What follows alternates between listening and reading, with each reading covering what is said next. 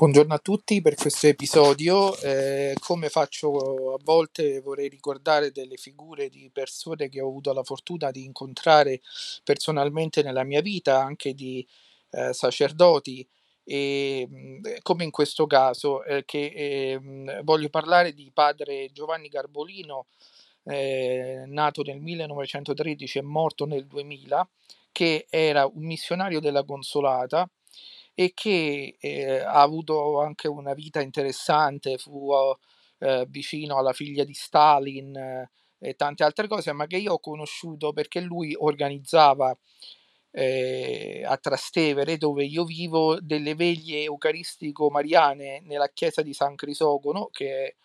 abbastanza vicina a dove io abito, e queste veglie andavano avanti per tutta la notte e lui, eh, che era già abbastanza anziano al tempo in cui io l'ho conosciuto,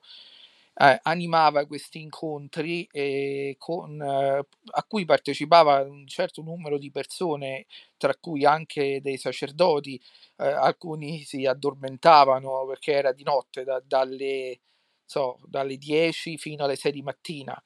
E un giorno, eh, a quei tempi io ero uno degli organisti della Basilica di San Pietro, mi chiese se eh, potevo, ero interessato a suonare eh, durante il, un turno eh, di notte eh, per queste veglie eucaristico-mariane e io l'ho fatto per varie volte. E la cosa che mi è rimasta sempre impressa è che eh, Padre Carbolino era una persona di una estrema dolcezza, una persona veramente amante della tradizione della Chiesa,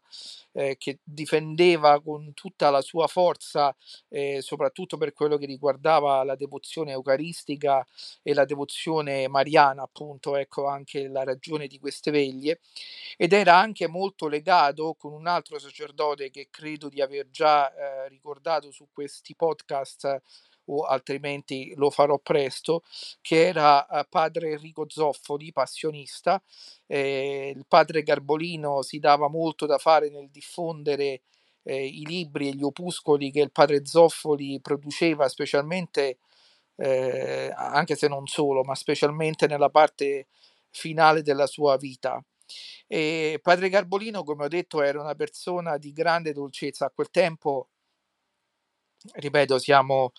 eh, prima del 2000, eh, lui era già molto anziano, eh, non era sicuramente una persona da email, quindi eh, mi ricordo che mi mandava tante lettere che io ancora eh, conservo, in cui appunto insomma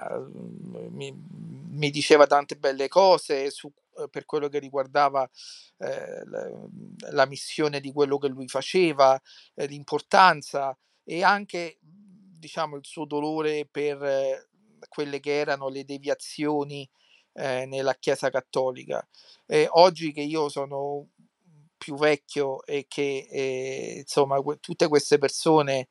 che ho nominato, no, padre Carbolino, padre Zoffoli e altri come lui, non sono più presenti. Mi ricordo c'era anche un sacerdote, si chiamava Donaldo, che faceva delle prediche molto roboanti eh, c'era ehm, Monsignor eh, Custodio Alvin Pereira, credo si chiamasse, che era un canonico di San Pietro. Tutti questi partecipavano a queste veglie e che non erano ben viste da tutti, eh, c'è da dire la, la verità. Eh, però eh, insomma c'era la partecipazione di tanta gente che eh, con molta semplicità, con molta fede e devozione eh, cercava di eh, raccomandare eh, le sue, le, le, le, proprie esigenze, le esigenze della Chiesa alla Santa Eucaristia e alla Beata Vergine Maria. E quindi ecco, voglio ricordare il padre Garbolino, eh, che poi per quello che riguarda il resto purtroppo è stato quasi dimenticato praticamente. Io non sento molte celebrazioni nei suoi confronti. Lo voglio ricordare perché è una persona che sicuramente ha meritato ehm, come sacerdote, eh, essendo sempre fedele alla sua eh, missione. Eh, se avete un ricordo di Padre Carbolino, lasciatelo sotto a questo post. Intanto io vi ringrazio e vi saluto cordialmente.